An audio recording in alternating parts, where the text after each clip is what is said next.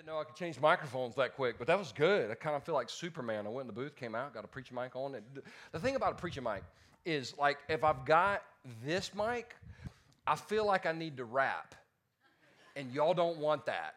And so I mean, I so so this mic is better because I can I can use my hands. Anyway, anyway, anyway, super excited about Second Chance today. And for those of you who are like that worship wasn't really good, Philip will be back next week because we just prayed that he'd be healed. Let me check my phone. Nothing. All right, so, but that's fine because he's in the hospital. You can't expect him to text back, right? Am I right? Amen? All right, so um, today we're, today is the, the next to last message in the I Love My Church series. Like I said, next week we're going to finish up. But to start out today by just kind of getting everybody on the level playing field and just, I'm not going to ask you this. I'm just going to admit this for you because it's all true for every single person in this room. All of us have trust issues. All of us. We got issues with trust. Um, we, have, we have a difficult time trusting other people, and, and because you've been wounded, right? Somebody hurt you at some point along the past, so you have a problem trusting other people. We have problems trusting certain organizations. Maybe you have a problem trusting church, or maybe right now during this season in America, hypothetically, you're having a problem trusting anybody in government. I don't know if that's anybody here, but like that's this guy right here. Maybe you have a hard time trusting God because you asked God for something. You asked God to do this and He didn't do it, and you have a hard time trusting other people. And what typically happens when we have a hard time trusting people is we tend to kind of push people out of our lives and we kind of tend to isolate. And we and we come up with this phrase that on the surface sounds incredibly spiritual, but it's not true. And it's this. This is what somebody will say. All I need is Jesus. Now that sounds good. That sounds amazing, but it's not true. Because if all we needed was Jesus, then why wasn't Jesus enough for Jesus? In Matthew chapter 26, when Jesus is getting arrested, when he's getting taken away um, they're coming to arrest him in the Garden of Eden. Jesus is with his apostles, but he goes up to Peter, James, and John, and he says, Please come and pray with me because my soul is overwhelmed to the point of death. So, my question is if Jesus, God in the flesh, if Jesus in his greatest time of need actually leaned in on other people, then who in the world are we to think we don't need anyone in our lives? At the end of the day, we've got to have people. And the way I discovered this it wasn't reading the Bible, and it wasn't even in church. It's about four years ago when I went to treatment. Now, in treatment, I don't know if you've ever been to treatment, but in treatment, you get all kinds of fun things and you get all kinds of weird things. Like, for example, we had horse therapy, and um, maybe you love horse therapy. I just did not connect with my horse. His name was Cowboy, and Cowboy and I did not have a connection. They would be like, Talk to your horse, and I'd be like, Hey, horse, why the long face? Like, I, I didn't know what to say to Cowboy. It's kind of weird. So, Cowboy and I didn't really connect. But the thing that I remember is when they took us out to this platform, and I'm, I'm scared of heights. I, I just don't like heights. And so they were like, What we're going to do, we're just going to climb this platform and you're going to jump off. And I was like, You kiss my grits. I ain't jumping off this platform. And so they put a harness on you. And so, so I got this harness. So you look, you feel like super awkward. And they hook it up. And then you get a, you climb to the top of this platform. It's like four million feet in the air. And you look down. And they're like, This is going to teach you how to depend on other people holding the rope that would determine whether I lived or died was my small group. And I barely know these people, and they're all addicts. And so we're like we're out there, a bunch of addicts, and I'm like, you know what? This is how I'm going to die. You know what? Fine, that's great. I'm going to heaven. I feel comfortable with it. And my my my teacher down there was like, jump, and I was like, okay, getting ready to jump, jumping right now. Like I, I was kind of stalling. But I never will forget jumping off that platform, literally with my eyes closed, screaming words that were not in the Bible, and uh, like I was scared to death. But it taught me something. I remember we got back into our small group room, and everybody jumped, and we're kind of holding the rope or whatever. And we got back in our small group room, and our, my leader said, The reason we did that exercise was to teach you that you can't make it on your own. You're going to have to lean into people. And he said, If you go back to your life and you step back into toxic relationships, then you're going to be either A, back here again, or B, in the graveyard. I was like, well, I'm, I'm not down with either of those options because I ain't coming back here again because the horse thing ain't working, and I'm not. I don't want to be in the graveyard because that would suck. So like I, I, I realized right then that if I was going to maximize the potential in my life, I did need the help of Jesus, but I also needed the help of others. And what's true for me is true of every single person in this room. In order to maximize the life that I've been given, I must trust Jesus and others. And I want to put out on the table that's not easy, but it's right. We can't get to where we need to get in life without the help of Jesus and the help of others. So we're going to dive in. We're going to dive into this text, and and here's the reason. Let me, let me kind of back up. Here's the reason we're going to do this. When we tend to tell other people all I need is Jesus, when we tend to kind of throw that out there, what we're really doing is trying to isolate. And when we isolate, we self medicate. And when we self medicate, we always self medicate with something that's destructive. And there are people here today that you're in the process of self medicating. And let me, I understand what it's like to self medicate, but when it's all over and the high or the buzz is gone, the problem is still there.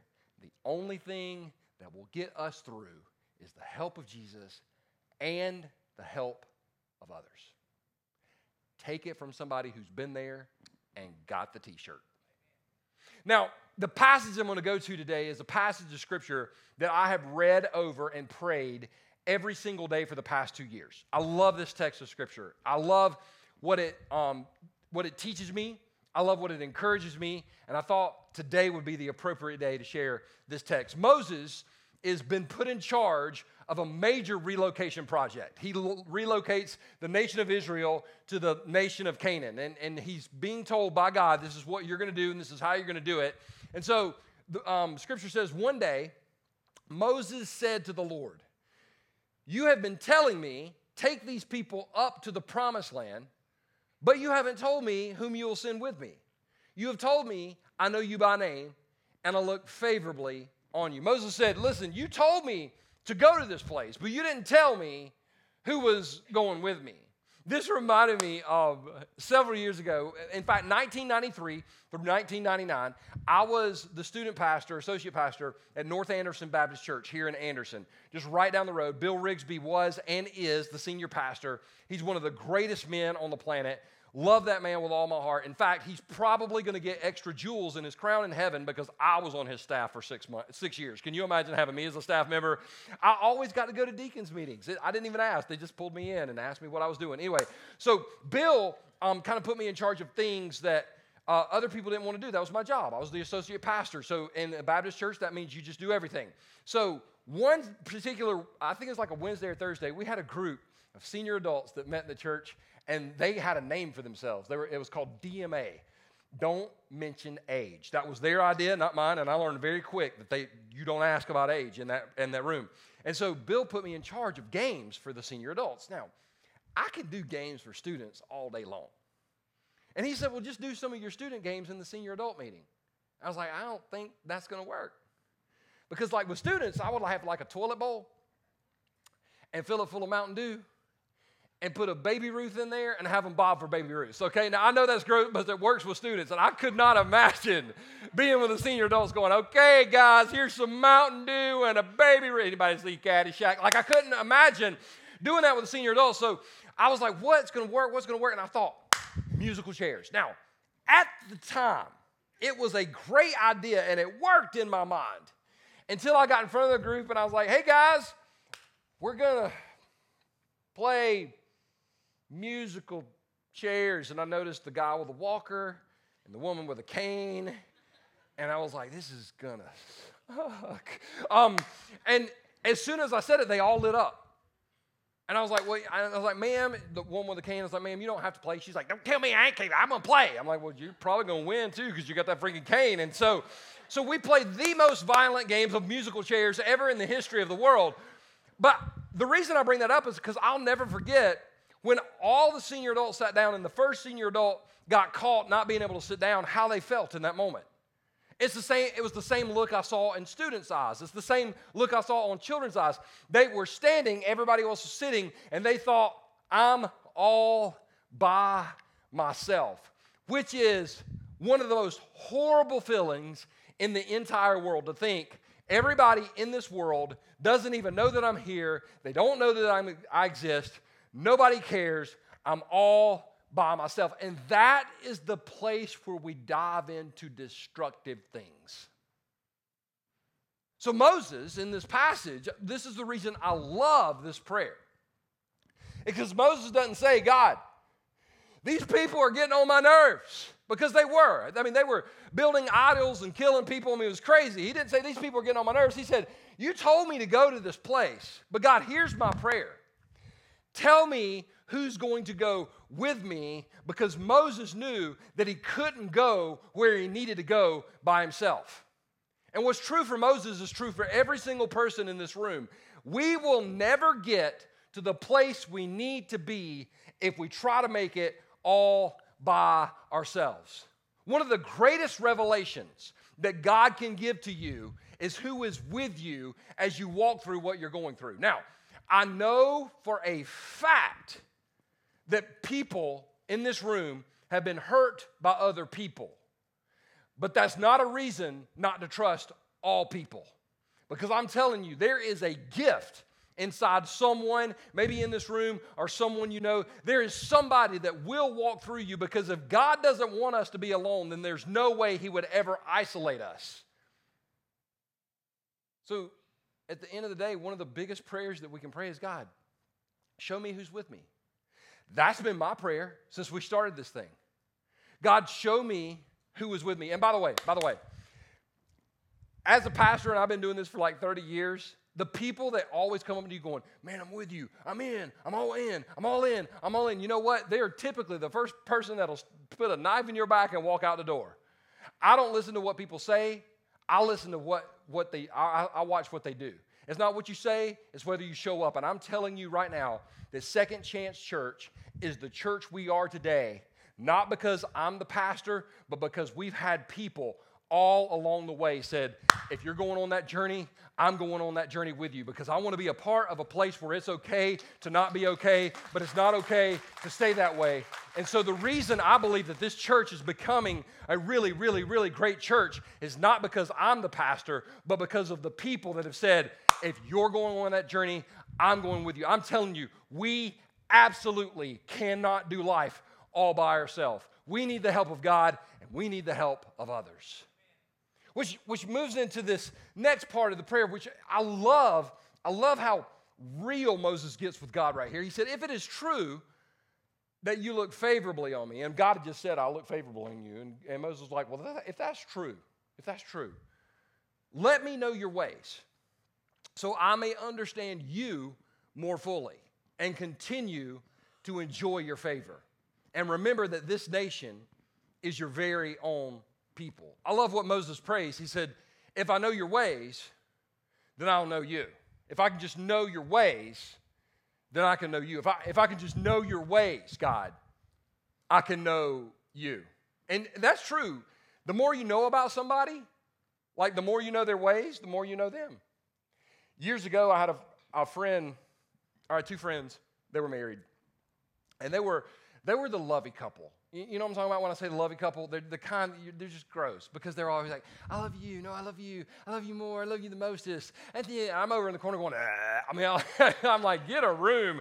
We don't need a room. We got a car. I'm like, that's the grossest thing I've ever heard. So they invited me to lunch one day, and uh, I went to Olive Garden, which is a minor miracle because I don't go to Olive Garden, and I know you might love Olive Garden, but at the end of the day, it's Chef Boyardee microwaved, all right? So if that's what you love, God help you. So, so anyway, but I went to Olive Garden because they're my friends. They invited me. I was like, yeah, I'll go. I love lot. So I walk in and I sit down to this loving couple. She's looking this way. He's looking this way. I sat down. This way. I was like, how's it going? She said, ask him. Okay. Uh, hey, she said to ask you, how's it going? He said, Tell her, have you ever done the passive aggressive argument? Tell her it was fine until she got here. Uh, what he said was, um, do y'all want some breadsticks? I mean, it was it was it was so tense, that, and I knew like as soon as I sat down, this was not like them. I knew something had happened. That's the same thing. That's the same way it is with God sometimes, is we can step into his presence and there's some things we're like, yeah, this is God, and some things are like, I don't know. And Moses is basically saying, God, I want to know your ways so I can know you. Now, when it comes to this specific ministry, this specific church, I think there's some ways we've gotten to know God. And over the past two years, our past year and a half, as we've been meeting, there's about three things that are three ways that I've seen God reveal himself in this church and in this ministry that I like to share with you. The first way is God is a healer. I believe there are people here today, people watching online, you're wounded. You're wounded. And you need to be healed. There's some people that God has healed them. There's some people that God is healing. By the way, just to let you know, I'm one of those people. I have not been healed. I am in the process of healing. Let me just kind of go ahead and put my cards on the table right now. I am not a man whose life looks like Jesus. I am a man whose life looks like that I need Jesus. That's who I am. That's what God is doing in me. And ultimately, that's what I hope He's doing in the life of every single person in this room. I think this needs to be a place where we strip away all pretenses and say, I'm not okay. I need some help. I need healing. And it's okay. You don't get judged, you don't get condemned, you get helped out. That's what, because I remember when I was a kid, I got, I almost lost this finger right here. This finger right here, I almost lost it. And the reason why was I, I shot it off with a pellet pistol. Um, I tore, tore, a big chunk of skin out, and it was like green, and it was like purple, it was like blue and red, and the outside was orange. I was like, oh, Clemson fan. Um, but, but I was scared to death my dad was going to find out, so I kept it like wrapped and hidden for like two or three days. And I remember I was reaching, reaching across the table to get a biscuit one time, and my dad was like, what the is wrong with your finger? I just fill in the blank with whatever you want. Um, probably a not nice word. But and I was like, what, what, why, what, what do you mean? And he and he looked at my finger. We literally got up from the table. He rushed me to the ER, and they did all this stuff. And they said, you almost lost your finger. I didn't want my dad to see, so I kept it hidden. I kept it hidden. I kept it hidden. You know what God revealed to me through that? That I'm, I still remember to this day. God can't heal what you keep concealed.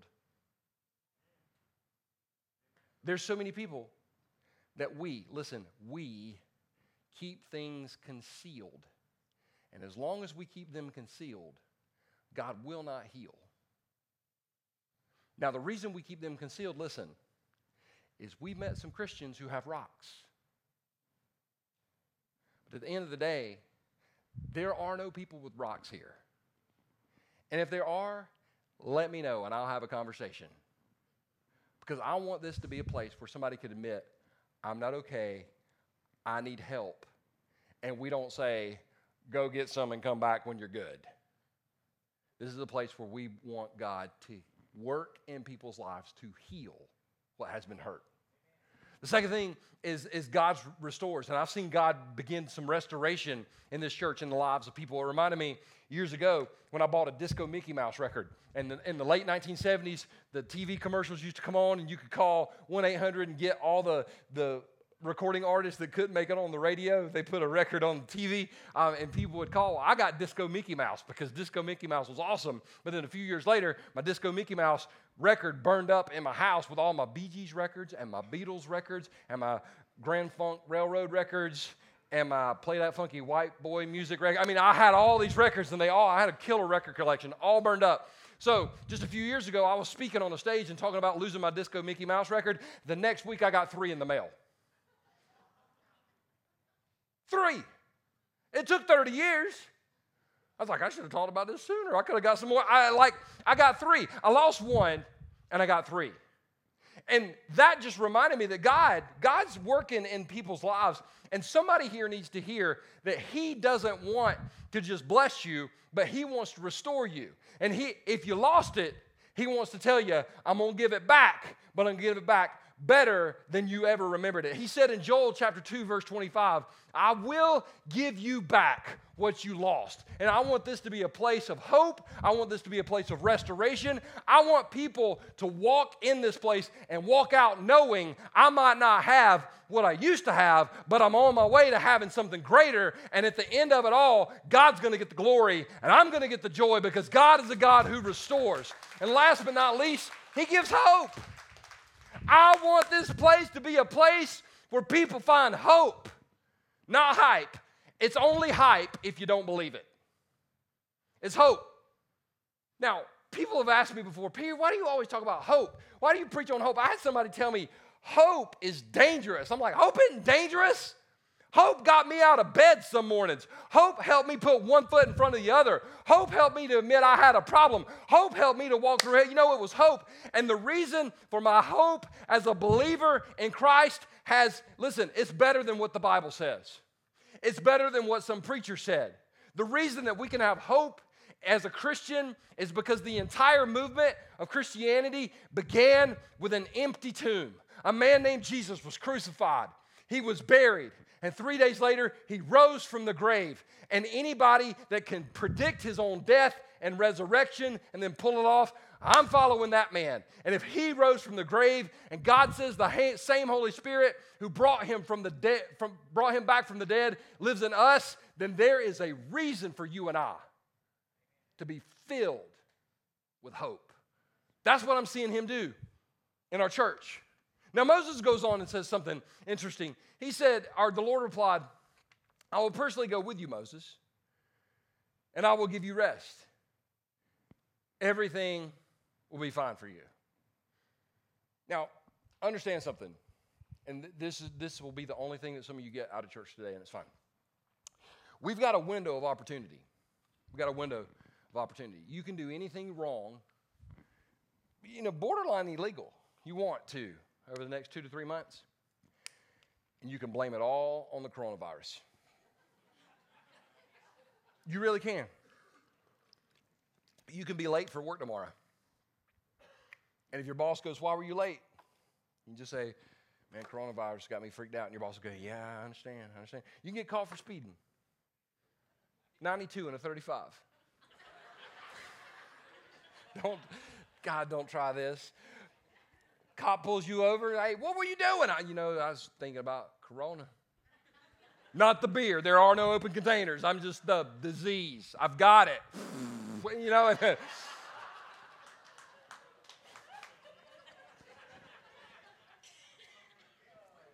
Wheels have kind of came off, hadn't they? You can go to Target.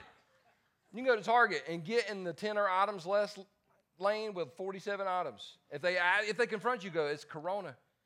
Yeah, we understand. But in about two to three months, our window of opportunity is done. You can't, you can't blame it on Corona anymore. So I'm just saying, maximize your opportunity and be a little late to work tomorrow, and it's okay. Now, here, here's the reason I bring that up. Everybody in this room has had something tragic happen in your life. You have. It, there's no exceptions. And listen, let me pause. Don't compare tragedy well, my life hadn't been as tragic as yours, or, you know, my life's been way more tragic. Like, don't do that. Just tragedy is tragedy. Nobody can define pain in your life. Pain is pain. But I want you to listen, I want, and I say this in love, and I say this as somebody who's been there. It's time to move on. You can blame it for a season, but for some people in this room, it's been five years. It's time to move on. And here's why victims never walk in victory. And if you want to stay stuck in that tragedy forever, then you're going to stay stuck in mediocrity rather than embracing the victory that God, listen, we can't embrace the miracle if we have our arms wrapped around the mess. We got to let go of the mess so we can hold on to the miracle. That's what Moses is saying right here. He's like, God, I, I don't want to go unless you go with me. And God says, well, I'll, I'll go. I'll go. Now, here's what's fascinating about this this was not brand new news to Moses. God told Moses the same thing in Exodus chapter 3 and Exodus chapter 4. God kept telling him, I'm going to be with you. I'm going to be with you. I'm going to be with you. I'm going to be with you. And right here, God said, I'm going to be with you. And for me personally, I, I don't know about you, I need reminders from God. Like when I'm reading through the Psalms just this week, in Psalm 89, verse 8 says, You, you are entirely faithful. I'm like, Yes, yes, God, you are.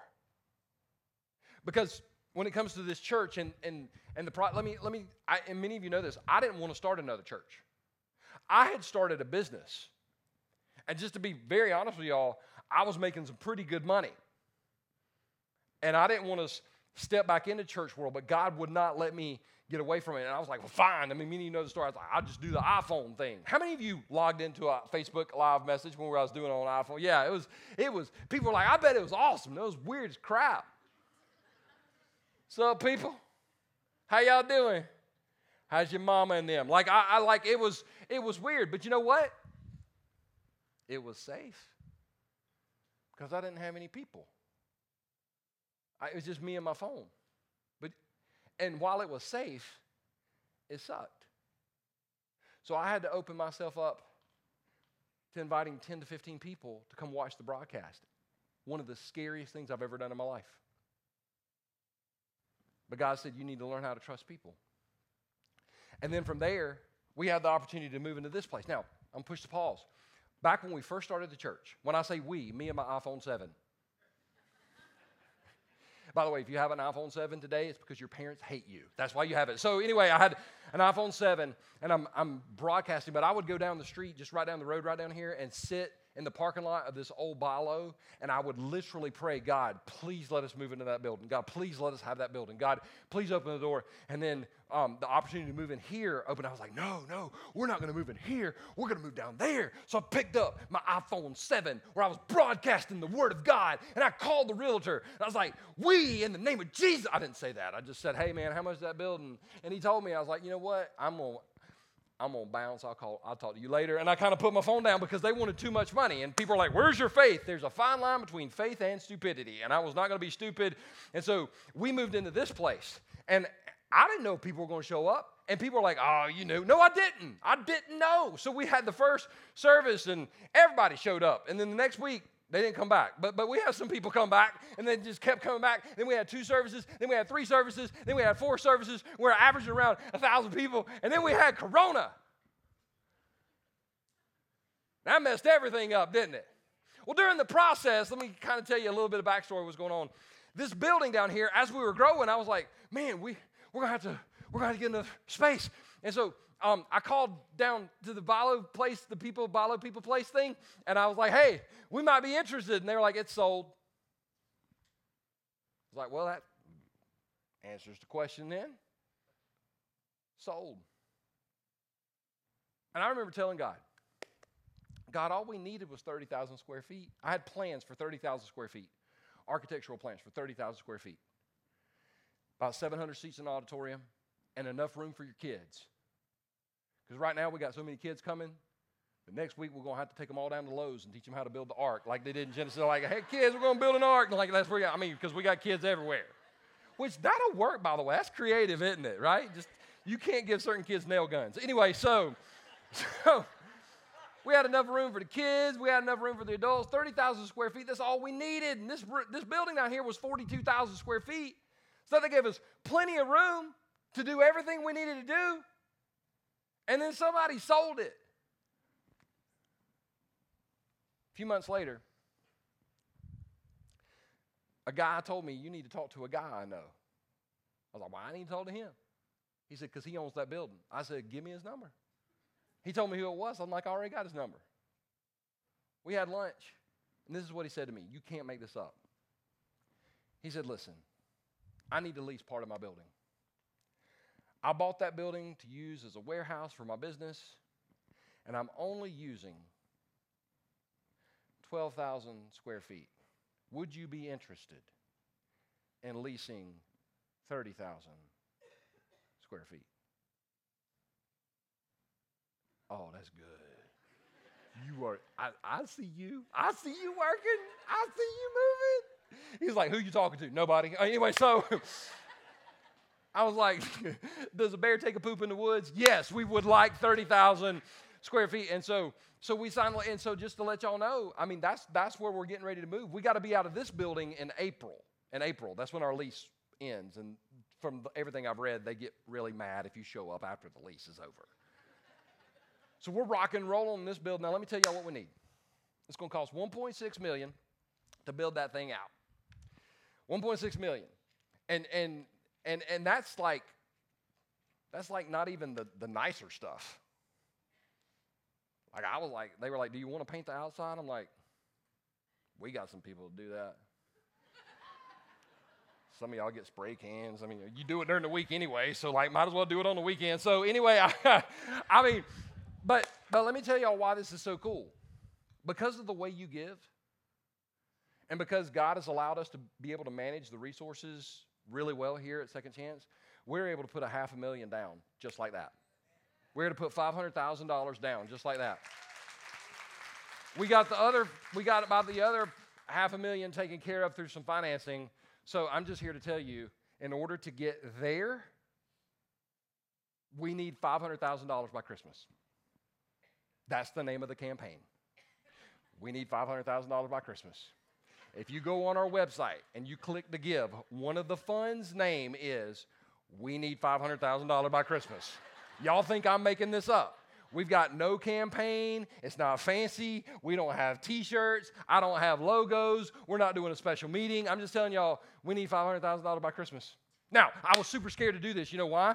Because I know as soon as I get on stage and talk about money, somebody's going to get me. Oh, he's just talking about money. There's somebody right now watching online. You're sitting in your mama's basement. You got on underwear. Eating a Hot Pocket. You think you're a bad person. And, and, and, you're, and, and listen, I could care less what you think because you're in your mama's basement in your underwear eating a Hot Pocket. Good Lord. I, if you've been attending this church for any amount of time, you know for a fact I've never stood on this stage and asked for anything. I get on this stage every week and thank people for giving. And people in the church have given radically, and people in this church have given generously, and we've been able to cash flow everything we've done. So as I'm standing on stage, I'm just telling you, we need a half million dollars by Christmas.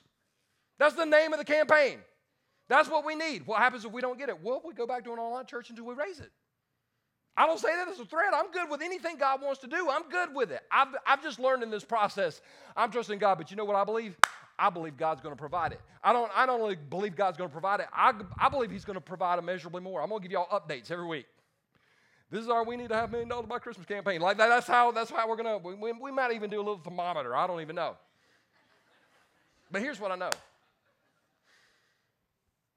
All along the way in building this church, and building people, God's been entirely faithful. And I'm just trusting Him to do it again. I mean, that's I'm putting my cards in on, on the Lord moving. I really am. Which leads me to the last part where Moses comes back and says, If you don't personally go with us, don't make us leave this place. Do you know that's been my prayer every step of the way? God, if you don't go with us, we don't want to go to the next place. If, if you're not going to go with us, we don't want to go there. But I think you will. It reminds me of the first, my first Clemson game. And this could work if like you're a Carolina fan or a Georgia fan. I'm a Clemson fan, so this is the way it happened to me. I used to listen to Clemson games on the radio. I was a Clemson fan. Um, I, and people ask me, how did you become a Clemson fan? Well, my sister was a Clemson fan. Parents were Clemson fans. So it was literally by God's grace that I pulled for a winner. So anyway, I've always, I've always been a Clemson fan, and I would listen to them on the radio. And every once in a while, like once every other year, they were on television. And for those of y'all that remember the late 70s, early 80s, they weren't on TV all the time. And then my brother in law asked me one time, Do you want to go to a Clemson game? There's a difference between listening to it on the radio and being at the game. First of all, I'd never seen any t- anybody tailgate.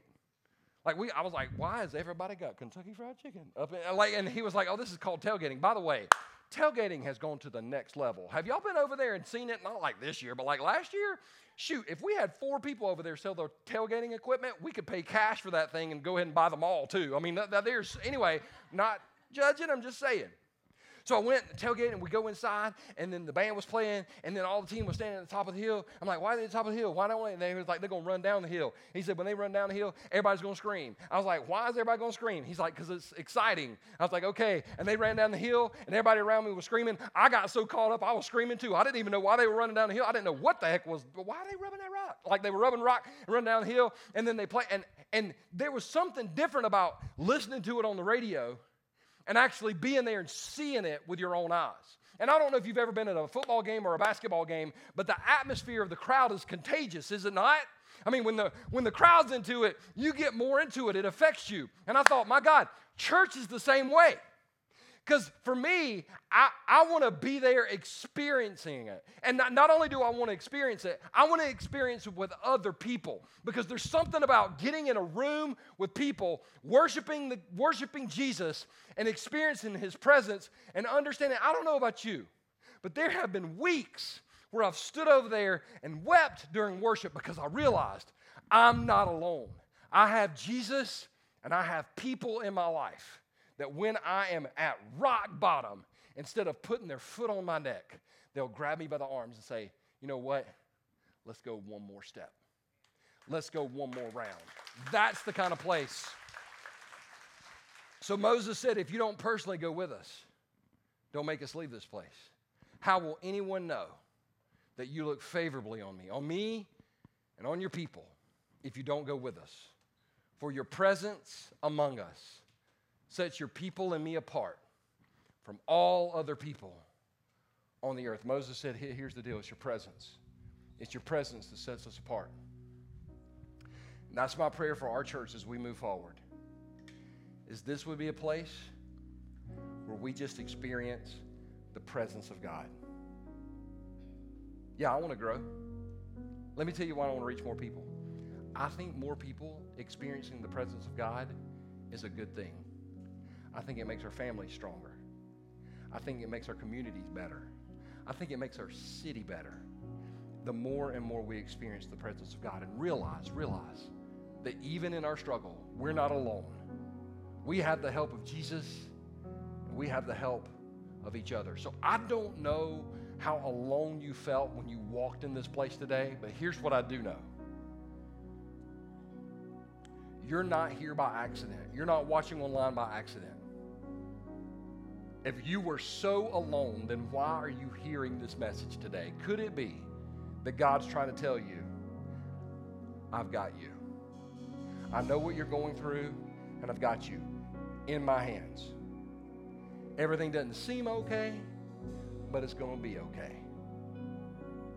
With that in mind, can we just pause for a second and focus on what it just is like to actually be in His presence? And let the presence of God speak peace into our lives. Will you stand with me for closing prayer? Father, I want to pray right now in the name of Jesus that today, Jesus, right now, we would experience your presence. God, that there are people in this place, God, that have felt so alone all week long.